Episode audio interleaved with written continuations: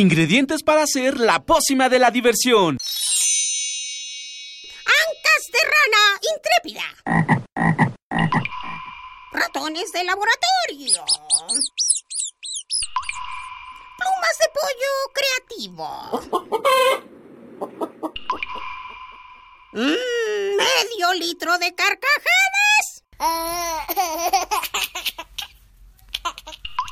Y listo. Revolvemos todo y decimos... ¡Hocus Pocus!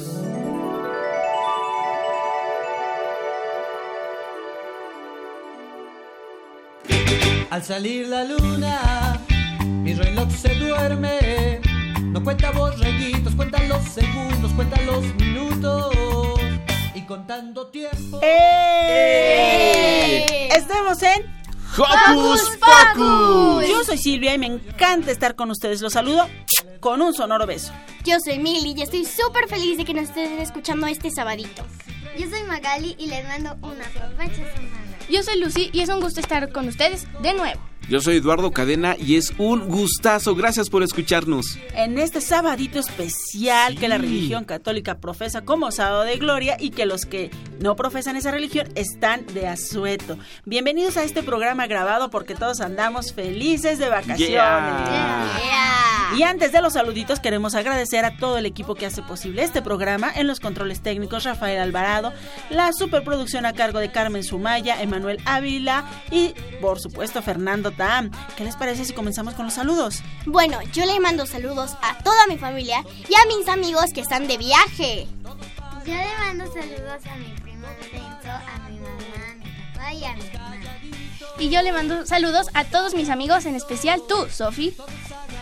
Y yo también le mando saludos a toda mi familia que me está escuchando. Abrazos sonoros. Saludos por supuesto para Minisanti, para Alex y para Blanquita que no se pierden uno de nuestros programas. ¿Y qué les parece si comenzamos? Porque hoy en Hocus Pocus... Sabemos que muchos de nuestros amigos que nos están escuchando hoy están eh, de vacaciones. Así es, Lalo, pero esperamos acompañarlos en su viaje de carretera para estas vacaciones. Iniciaremos entrevistando a Carolina Bustos, quien nos hablará de algo hmm, que no nos gusta tanto a los niños y es sobre la buena alimentación. Oh, A mí sí me gusta. Eh, ah, Igual a, igual a mí. También platicaremos con María Emilia Belle, quien es bióloga y divulgadora científica. Ella realiza esta labor a través de los libros ilustrados. María Emilia ha publicado el libro ¿Por qué se esconden? y hablaremos con ella sobre este trabajo.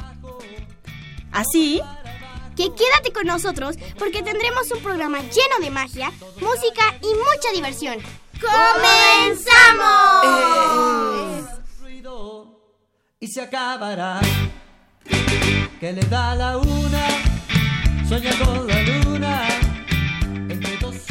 Olvides seguirnos en nuestras redes sociales y ser parte del equipo de Hocus Pocus.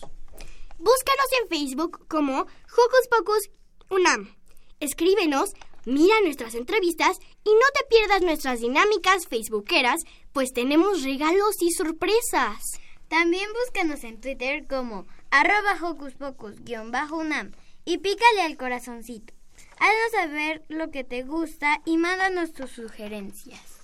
Sí, ¿y qué les parece si iniciamos con una rolita para relajarnos y pasarla requete bien? va. Okidoki. Y lo que vamos a escuchar se llama Mi Castillo de Blanca Arena con 31 minutos. ¡Bravo! ¡Yeah!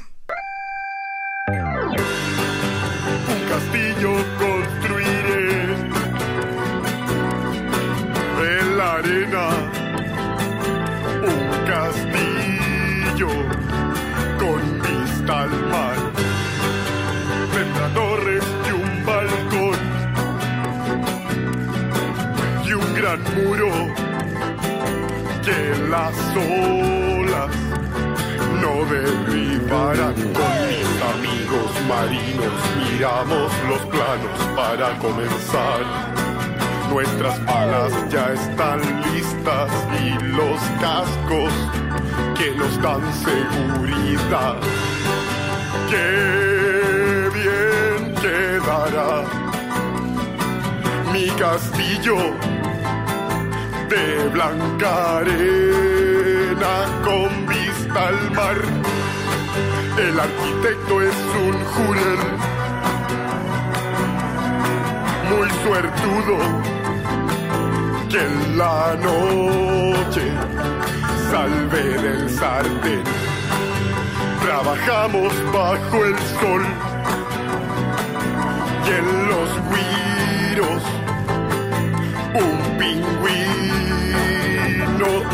su trombón. Qué bien quedó mi castillo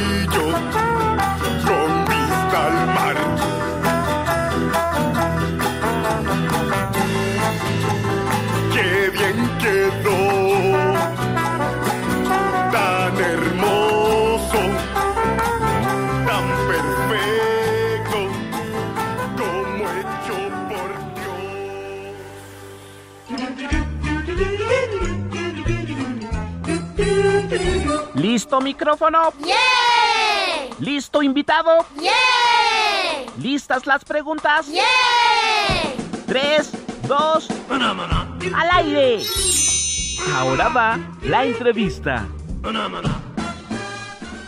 Quizá a algunos de los niños que nos escuchan mm, no les gusten las verduras y puede que muy poco las frutas. Pero mientras somos chiquitos, es muy bueno para nuestro cuerpo comer esos, alimentos a los que les hacemos... "Ew".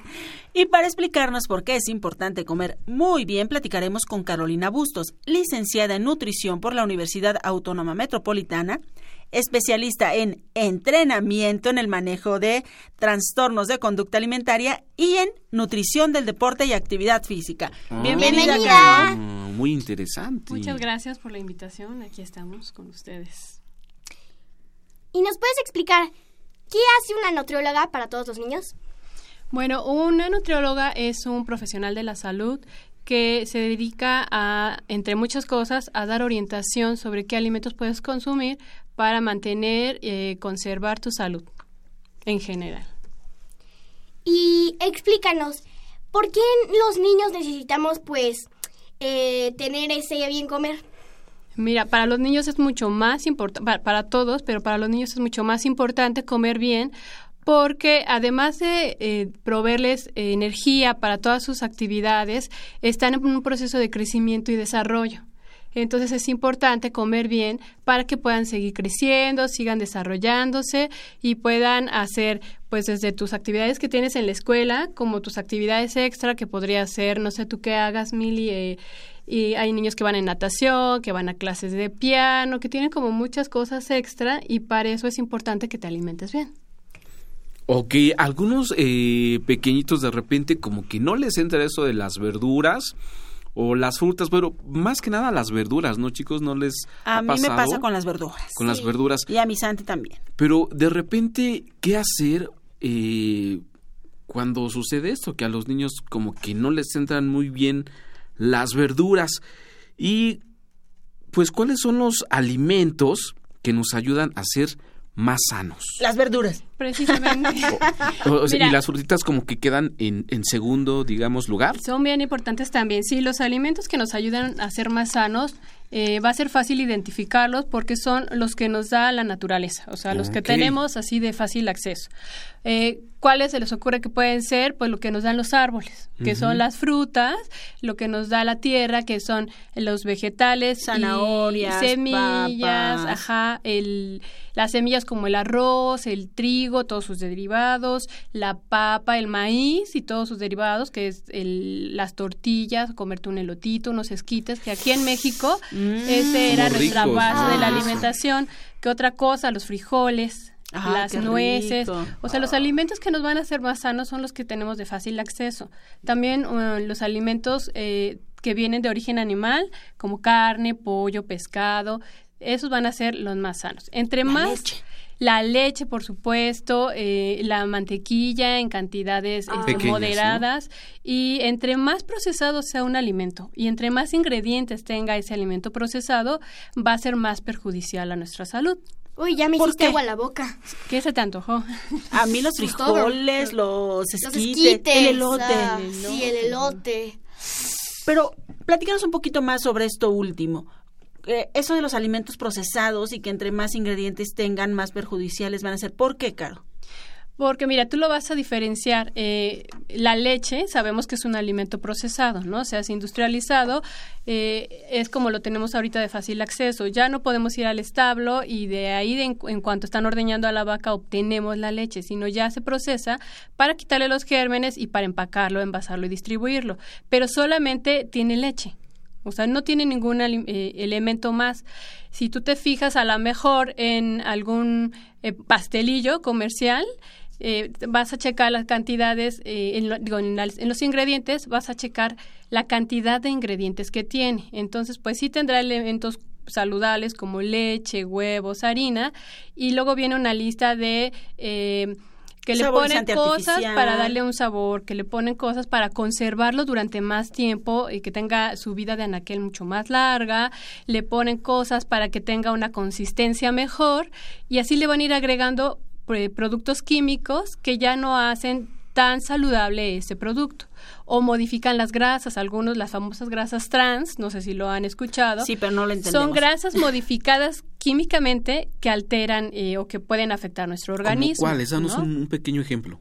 Bueno, las grasas trans son las grasas que en su eh, temperatura ambiente están eh, sólidas, se solidifican. Entonces pasa por un proceso de eh, oxidación o procesos, varios procesos químicos que hacen que, eh, pues, si las consumimos en exceso, se pueden quedar en nuestras arterias y tapándolas y ocasionamos problemas a nuestro corazón.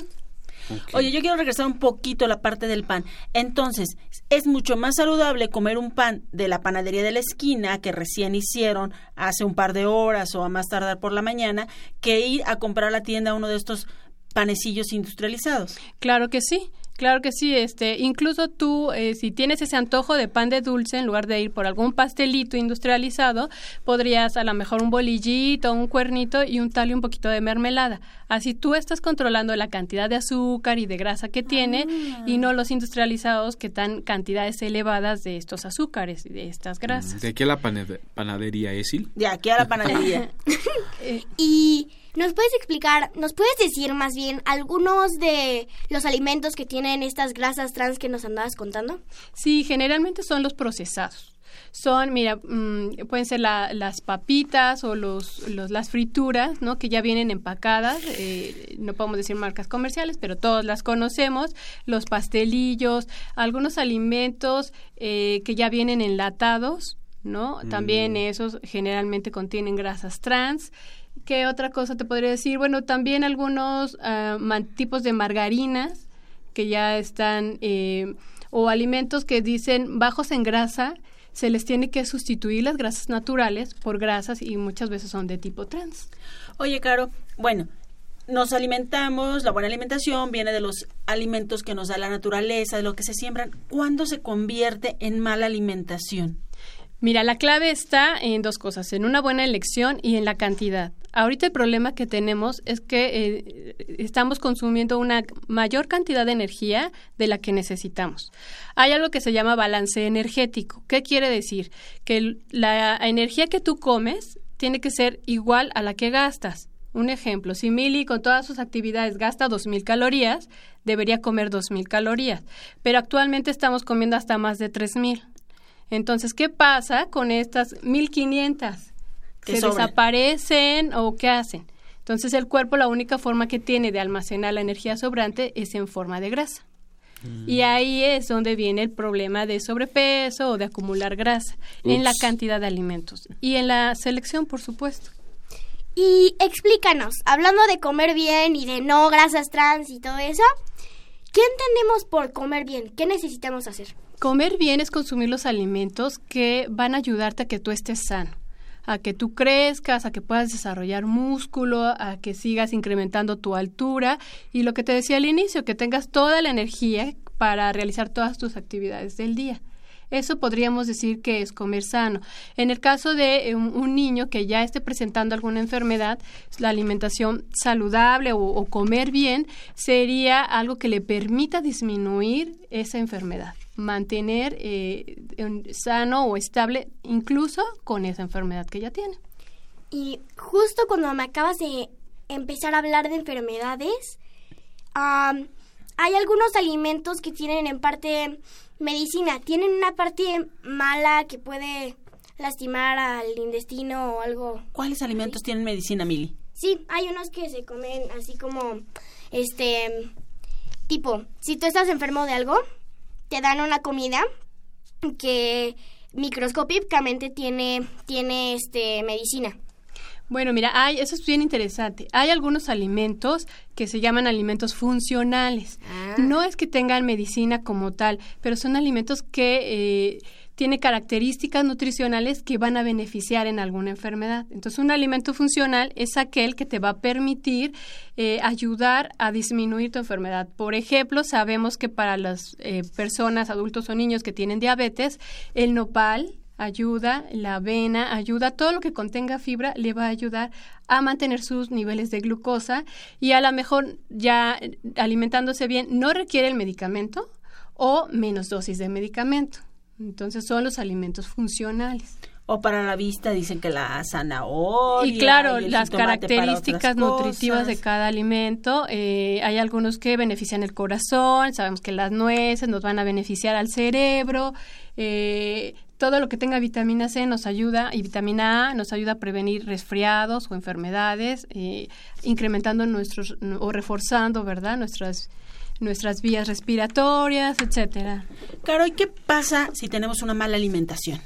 Mira, eh, el, el problema con la mala alimentación podrían ser de en dos factores. Uno, una deficiencia de nutrientes que te puede desencadenar enfermedades como una anemia que eh, en grandes rasgos pues estaría debilitando tu sangre y bueno, los síntomas son que eh, no puedes estudiar bien, te cansas, te da sueño, falta de concentración, eh, como muchas otras eh, carencias de vitaminas y nutrientes que tú lo puedes observar en tu piel, en tu cabello, te falta la visión y por un lado podría ser también pérdida de peso o la ganancia de peso excesiva.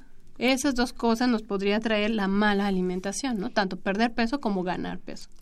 Y hablando de esas cosas muy importantes de perder peso y ganar peso por la comida pues mala, hoy se da mucho la obesidad en los niños y es algo que antes pasaba poco. ¿Por qué se da hoy tanto los niños? Mira, ese es un gran problema que tenemos en México. Hemos estado en los últimos años en los primeros lugares de sobrepeso y obesidad infantil, lo cual es muy grave porque estamos hablando a nivel mundial. Y se da primero por el exceso de, de comida. Estamos comiendo, nuestros niños están comiendo más energía de la que ocupan. Entonces aquí viene el segundo factor que es no están gastando energía. Ahora generalmente, bueno, se han incrementado los horarios escolares, por lo que pasan más horas eh, sentados estudiando. Aparte llegan a casita y están con eh, videojuegos, con la tablet, tres horas sentados haciendo tarea, lo que limita mucho la actividad física. A mí me tocó que llegaba, botaba la mochila y salía a correr. Y hasta las 7 de la noche entraba sudando, pero ya habías hecho mucho ejercicio.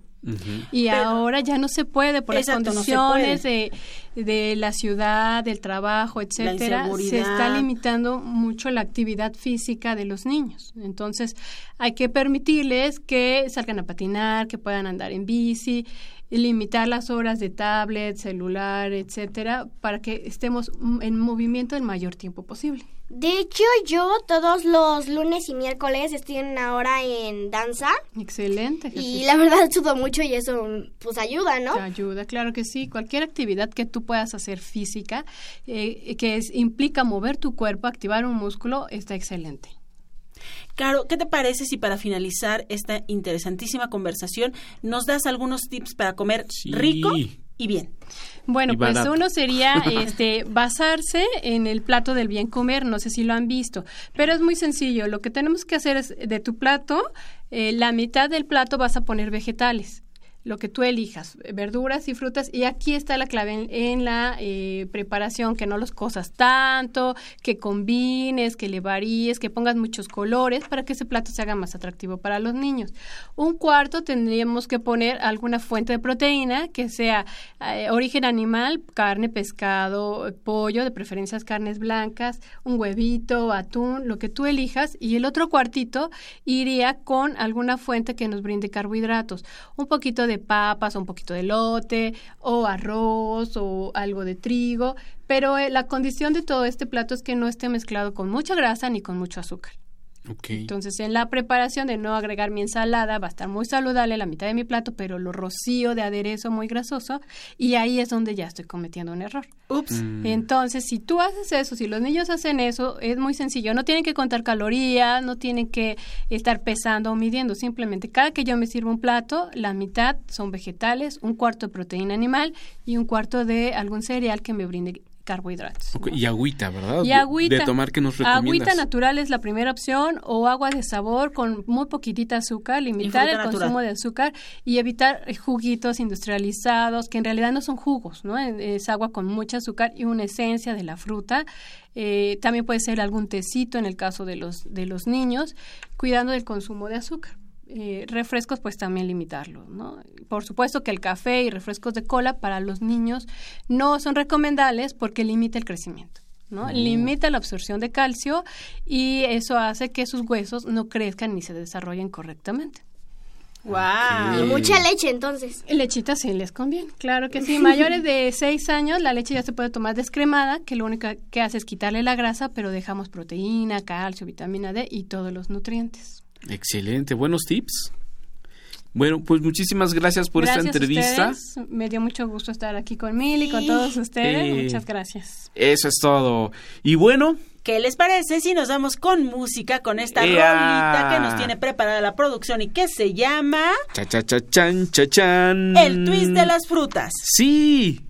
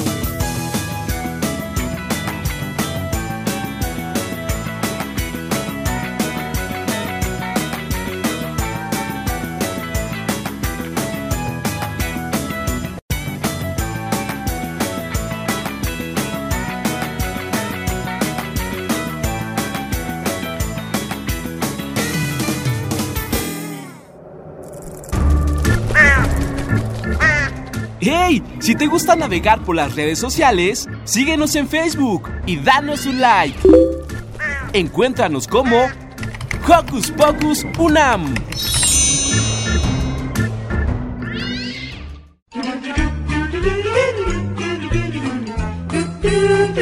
¿Listo micrófono? ¡Yeah! ¿Listo invitado? ¡Yeah! ¿Listas las preguntas? ¡Yeah! Tres, dos, al aire. Ahora va la entrevista. En el reino de los animales existen los que son mimétricos. Miméticos. No.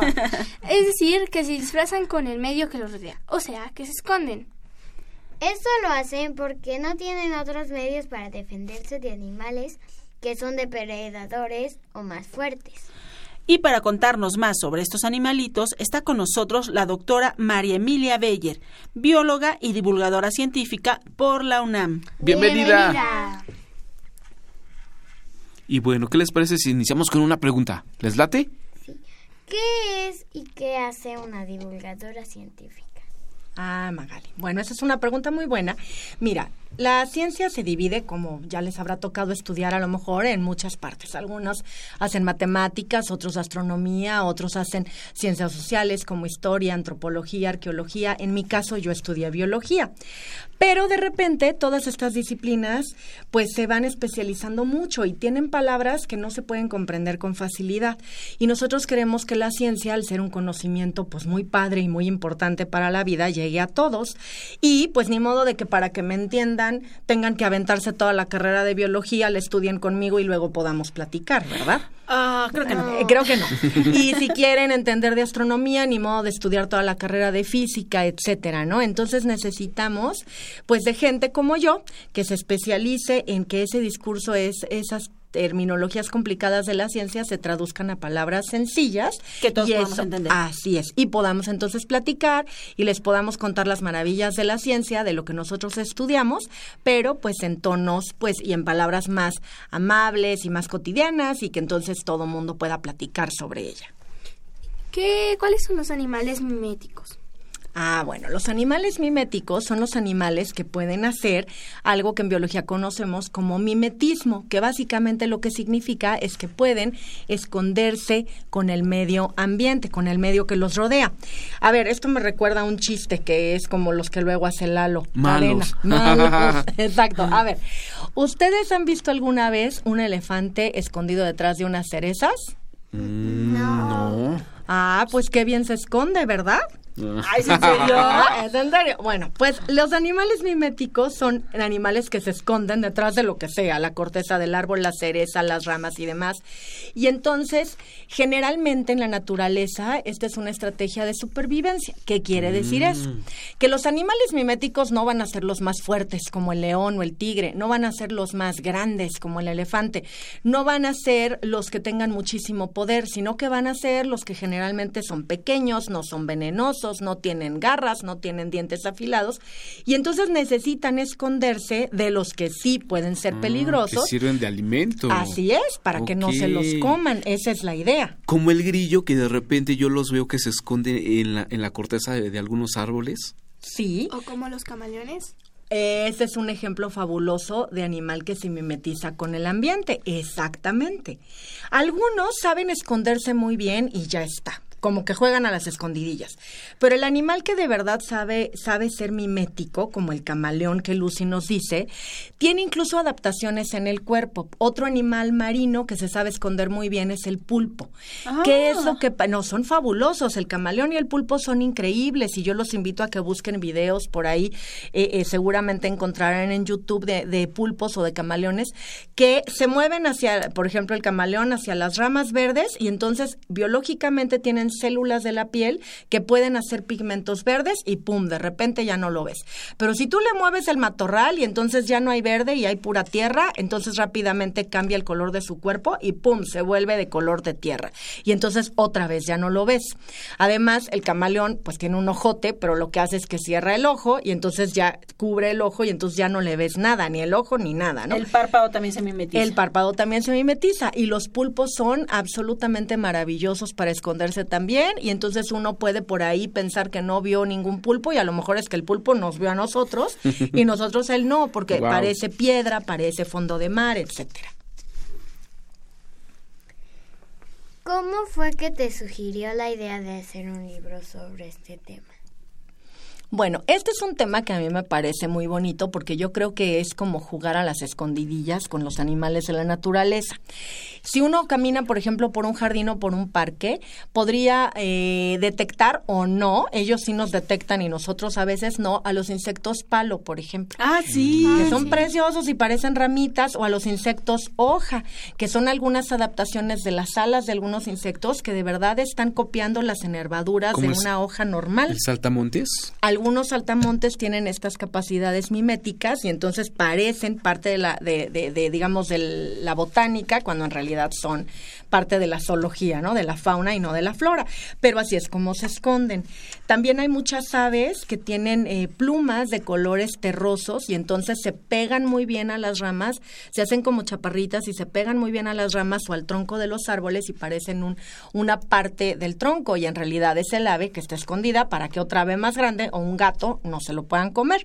Entonces, bueno, a mí siempre me ha gustado porque creo que es como una forma inteligentísima y muy, y muy buena de esconderse. Eh, es como jugar, pero además también me invitaron en la colección del Fondo de Cultura Económica que se llama Ojitos Pajaritos a escribir un libro acerca de animales escondidos y fue así como me surgió la idea de aprovechar el mimetismo. Oh, ¿y qué es lo más difícil de escribir para niños?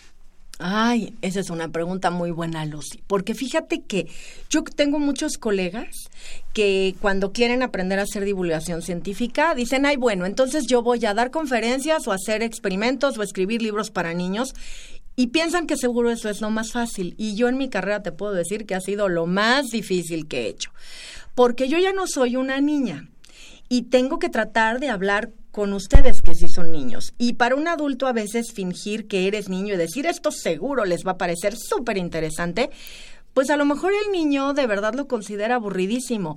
Ya lo ha visto en la escuela, ya se lo ha dicho otra persona. Tendemos a pensar que los niños a veces desconocen todo y en realidad los niños saben muchísimas cosas. Entonces son súper curiosos, están todo el tiempo preguntando y lo que pueden entonces conocer sobre la naturaleza, pues a veces es bastante. Entonces este libro eh, y otros que he hecho para niños sí plantea todo un reto porque tienes que aprender a hablar con un público muy joven y muy preguntón, que por lo mismo se vuelve muy curioso y muy crítico. Y pues afortunadamente creo que también a este libro, que ha tenido muy buena recepción, le ha ayudado, que tiene una ilus- ilustración muy bonita. eh, y, y bueno, entonces tienes que aprender a manejar diferentes eh, lenguajes, no solo el escrito, también el, el- el Visual. visual, ajá, para que sea atractivo. Y sobre todo, pues para niños muy pequeños, poco texto, porque apenas están aprendiendo a lo mejor a leer, y entonces como que no se vale que les pongas muchísimo texto, tienes que aprender. Y letras chiquititas, ¿no? Tienes que aprender a contar la historia de manera breve. Oye, María, a mí me parece súper interesante todo esto de los libros para niños y la divulgación científica, porque finalmente los adultos también aprendemos mucho. Como tú bien dices, entonces no necesitamos ser biólogos, no necesitamos ser químicos, no necesitamos ser astrónomos, no necesitamos tener una de esas especialidades para poder entenderlo y también es una oportunidad para los adultos que estamos interesados acercarnos a estos libros infantiles, ¿no? Por supuesto. De hecho, Silvia, qué bueno que lo comentas porque la colección a la que pertenece este libro es una colección que el Fondo de Cultura Económica ideó pensando en niños que todavía no saben leer, porque justo quieren promover que la mamá, el papá, el tío, la abuelita, el abuelito se sienten con el niño en el regazo, como a la antigua usanza, y aprovechen para leer juntos los libros que forman parte de la colección. Por supuesto que cuando un niño ya sabe leer, también puede leerlo solito y disfrutarlo. Pero la intención original de toda la colección es Ojitos que tú en- pajaritos. ojitos pajaritos es que en realidad sean los adultos los que a partir del libro tengan un pretexto para acercarse a- al mundo de la ciencia y compartan juntos con sus niños pues un ratito divertido. Y así unirnos en familia. Qué padre. ¿En dónde podemos conseguir este libro? Porque ya me interesó para ir a buscarlo. Ah, bueno, pues sobre todo está en el Fondo de Cultura Económica. También lo he visto de repente en otros lugares, pero ellos son los que los que generalmente lo distribuyen. Hay y en una las ferias de, de libros. libros, por ejemplo, la de minería que, que, Que recién pasó. hace la. UNAM, exacto. Ahí estuvo y también está después en la de Guadalajara y en fin, entonces ahí. Aunque hay una en la Condesa, ¿verdad? Hay uno en la Condesa. Rosario y el otro- Castellanos. en- hay otro en Coyoacán, que es el, el, Ah, el sí, foro de cierto. Elena Garro. Ujú. Ahí está en Coyoacán. Y la Rosario Castellanos está en la Condesa, efectivamente. María, platícanos un poco más acerca de otros títulos que tienes para niños. Bueno, ahorita ya estuvimos de ¿Por qué te escondes? o ¿Por qué se esconden? que es el título del libro. ¿Qué otros libros has publicado para pequeños? Ah, bueno, para pequeños tengo un libro que editó con Aculta que se llama Animales, así tal cual. Y es un libro que yo creo que está muy bonito, les voy a contar por qué. El zoológico de Chapultepec cumplía años y entonces me invitaron a, a través de Conaculta a escribir un libro de regalo. Pero pues yo estuve revisando qué libros se habían hecho sobre el zoológico de Chapultepec y encontré que nos faltaba la voz de los niños. Se hablaba de cómo se creó, se hablaba de los personajes que habían estado allí, se hablaba de qué bonito es Chapultepec y todo eso está muy bien, pero yo sentía que la voz de los niños no estaba. Entonces lo que hice fue pues aproximarme al zoológico, hablé con la directora y le pedí que me entregaran todas las preguntas que los niños les han mandado a través de papelitos o de buzones de sugerencias y que nadie les ha podido nunca contestar. Y así me hice, bueno, pero con miles y miles y miles de papelitos. Pero al final esos papelitos demostraron que con palabras más o palabras menos, generalmente siempre querían saber acerca de cosas más o menos comunes. Por ejemplo, ¿por qué el hipopótamo está gordo si ahí en el zoológico se les está diciendo que es vegetariano y solo come verduras? Ah, miren, así como el Ah, plato del buen comer de nuestra entrevista anterior. Exactamente. ¿Y por qué está Entonces, gordo? ¿qué pasa? Bueno, lo que pasa es que en realidad debajo de la piel, su piel de por sí es muy, muy gruesa, porque pensemos que el hipopótamo está nadando generalmente en ríos que están infestados de cocodrilos. Entonces, eh, digamos que evolutivamente ellos son los animales, de los animales que tienen la piel más gruesa en el mundo animal, pero eso los hace pesadísimos. Entonces, para flotar, necesitan debajo de esa piel tan gruesa tener una enorme capa de grasa y esa grasa no la metabolizan, la guardan. Entonces, eso los ayuda a flotar un poco como un submarino. Y esa es una de las razones por las que el hipopótamo no se hunde y Oh. a pesar de ser tan pesado y puede estar muchísimo tiempo en el agua. Entonces, todas estas preguntas a mí me parecían muy lindas. ¿Qué, hacen en un zoológico cuando se enferma un animal? Eh, ¿Cómo bebe agua la jirafa si, si el agua está en el suelo y tienen cuellos tan altos, etcétera? Y total que este libro de animales responde las preguntas que tienen los niños acerca de los animales que ven en el zoológico de Chapultepec. Oye, eso está súper interesante. Sí. No sabía, pero como hiciste que escucharan a todos ellos. Ta- También eso está muy padre, el hecho de justamente tomar las dudas de los niños y de alguna manera contestar a todas esas cientos de papelitos que no que nadie había contestado. Sí, porque es un poco lo que Lucy me preguntaba, ¿cómo escribo para niños? Y entonces a mí lo que me choca es ser un adulto que finge que sabe todo sobre niños, ¿no? Y que entonces dice, pues esto es lo que les voy a decir. No, yo creo que los niños tienen sus preguntas que son súper valiosas y tenemos que abrir los- las orejas y escucharlas. Entonces, en este caso, pues los papelitos me dieron la voz de los niños y así fue como escribí el libro yo. y este libro lo podemos encontrar en las librerías de Conaculta. Exactamente. Ahí es donde lo podemos encontrar. María, recomiéndanos finalmente algunos textos tuyos y de, de otras personas con los que podamos acercarnos los niños a la ciencia. Bueno, pues mira, yo creo que en la colección de Ojitos Pajaritos hay cosas muy, muy buenas. También Siglo XXI tiene unos libros en una colección que se llama Ciencia que ladra. Y esa, y esa, por ejemplo, tiene un libro sobre recetas de la abuela. Y entonces es lo que las abuelitas nos dicen de qué hay que hacer para curarnos o para comer bien. Ah, yo y luego, ese. ajá, y luego nos dicen los científicos si es verdad o es mito, por ejemplo, ¿no? Entonces, yo creo que esas Ay, podrían padre. ser algunas opciones. También hay otro de Ciencia que Ladra, también del siglo XXI, que se llama El cocinero científico. Entonces, ¿cómo hacer ciencia en la cocina? La cocina es pura química. Pero vamos entonces ahora a hervir un huevo o a freír un huevo y vamos a explicar qué proteínas se desnaturalizan, por qué cambia de color, por qué cambia de consistencia y de sabor, etcétera. Y entonces, como que con eso, unos papás pueden ir guiando a los niños y aproximarlos a la ciencia y todos aprender si el ungüento de la abuelita, la receta de la abuelita, etcétera, sirve o no y qué dice la ciencia al respecto. Ok. Yo creo, Lucy, Magali, Eduardo, Mili, que, que está aquí afuera, que vamos a juntar a nuestra nutrióloga y a nuestra doctora en ciencia especialistas en una cocina Yo para que que hagan sí. todos estos experimentos. ¿Y qué les parece si nosotros los disfrutamos? sí. Ellas que cocinen y vamos a comer rico y vamos a aprender y nos van a explicar. Eso estaría maravilloso, Sí, ¿no? ¿no? Y después un libro. Y ¿No? después un libro para la digestión. Sí. María Emilia Beller, pues muchísimas gracias por venir a compartir con el público de Hocus Pocus todas estas maravillas. Gracias. Gracias. Con mucho gusto, chicos. Hasta luego. Hasta, luego. ¿Y qué les parece si nos vamos con música? ¿Qué vamos a escuchar, Magali? El ratón del grupo Mazapán. ¡Ea!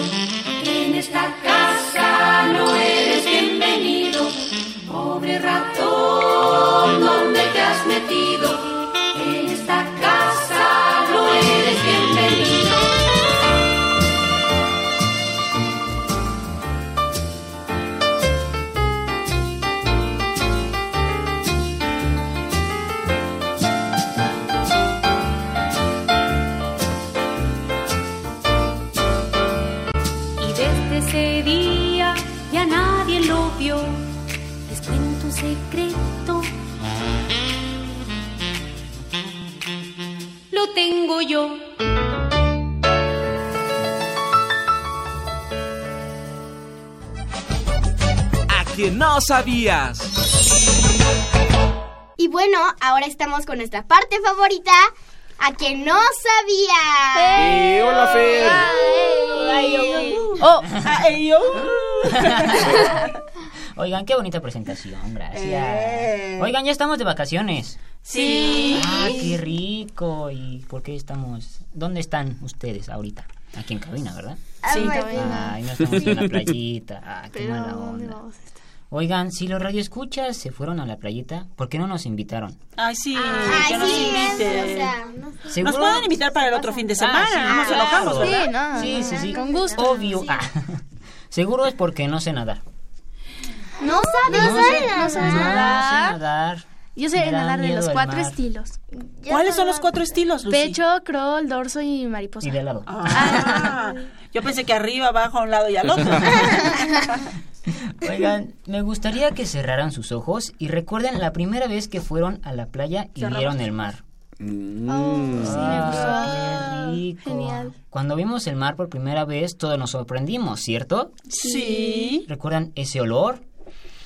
Ah, sí, hoy sí me bañé. No, era el olor del mar. el del mar, sí, claro, perdónenme. Y cuando vimos el mar, nos preguntamos de dónde salió tanta agua. ¿Quién dejó abierta la llave del agua, cierto? Pues eso te lo voy a contar hoy. ¿Listos? Va. Sí. ¿Podemos Pero con abrir más los ojos? ánimo, claro. Va. Ay, qué relajados, muy bien. Cuando nuestro planeta se estaba formando hace unos am, más de 4 mil millones de años, el agua que había dentro de ella salió gracias a que se formaron volcanes, geysers, terremotos, etc. Así es, antes no había nada de agua en la superficie. Todo seco. Oh, Como nos Solo. estamos quedando ahora. sí. Además, se dice que no todo el agua es del planeta. Ah, ¿no? No, como en el espacio hace frío, pues es normal que se formen meteoritos o cometas, pero de hielo.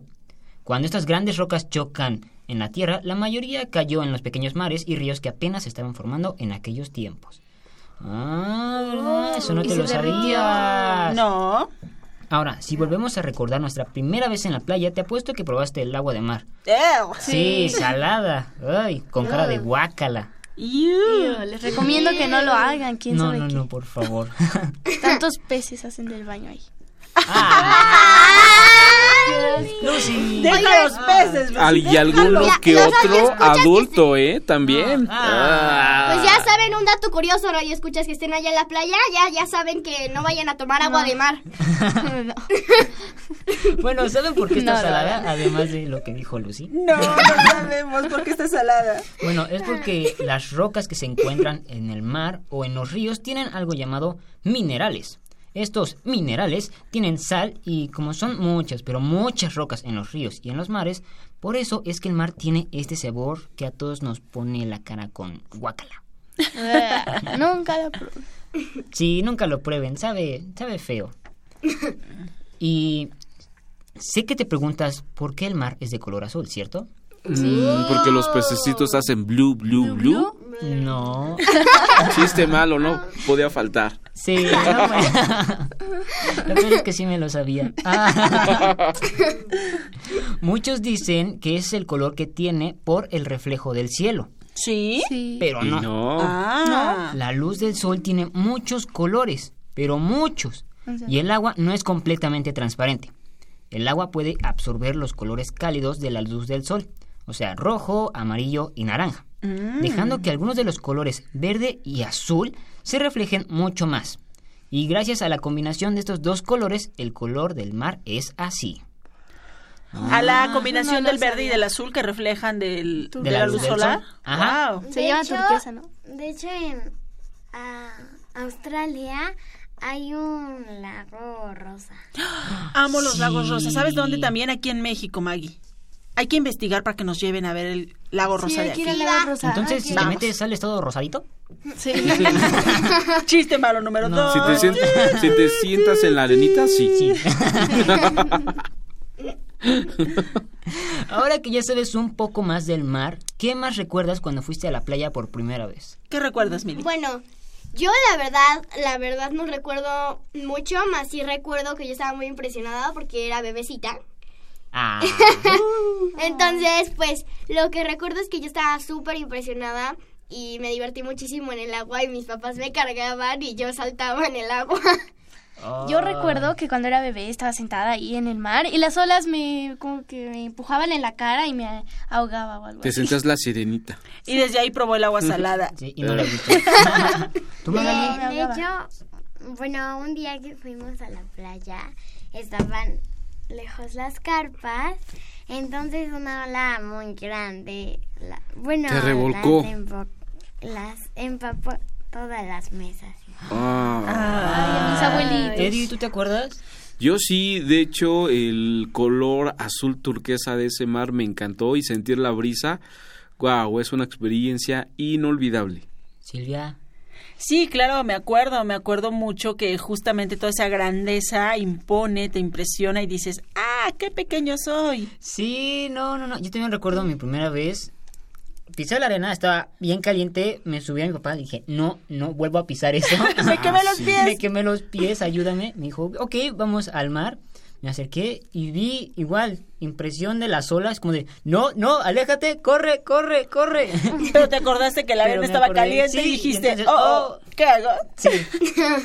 Ah, yo soy muy, muy raro con eso. También desde que era muy pequeña y iba al mar así, ¿cómo se llamaba? Desde ese, a ese momento ya iba a la parte profunda. ¡Guau! Ah. Este, Es una sirena. Te digo que es una de sirenita. hecho, de hecho, hace poquitos días, hace menos de una semana, yo por primera vez surfié. ¡Guau! Sí. Cuéntanos.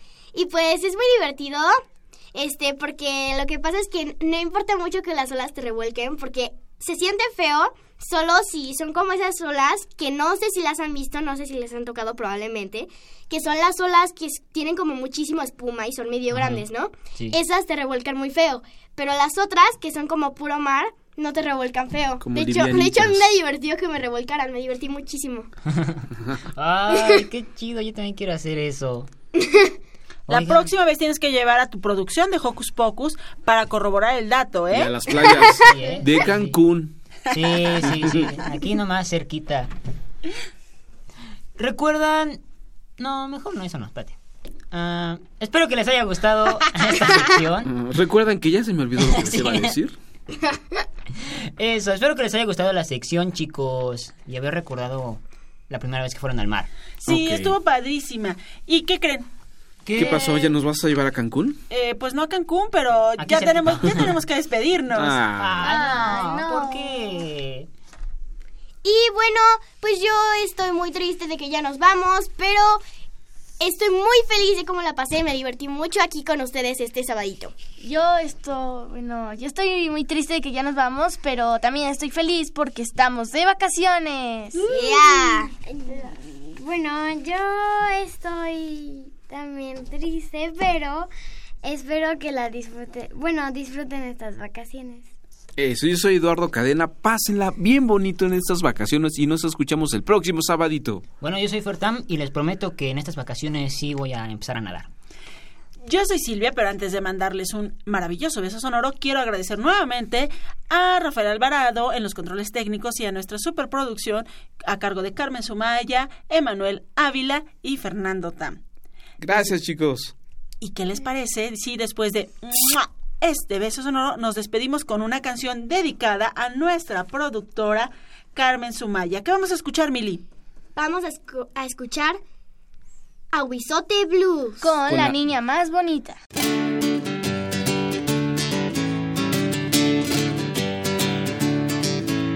Lupita es una niña muy bonita. Le gusta ir a la escuela, le gusta estudiar. Chuchito es su mejor amiguito y juntos por las tardes van alegres a jugar. Si tienes un amigo, cuídalo muy bien, ya que un buen amigo es lo mejor que puedes tener. Los amigos son un tesoro y valen, valen mucho más que el oro. Ingredientes para hacer la pócima de la diversión. Ancas de rana intrépida. Ratones de laboratorio. Plumas de pollo creativo. Mm, ¡Medio litro de carcajadas! ¡Y listo! Revolvemos todo y decimos...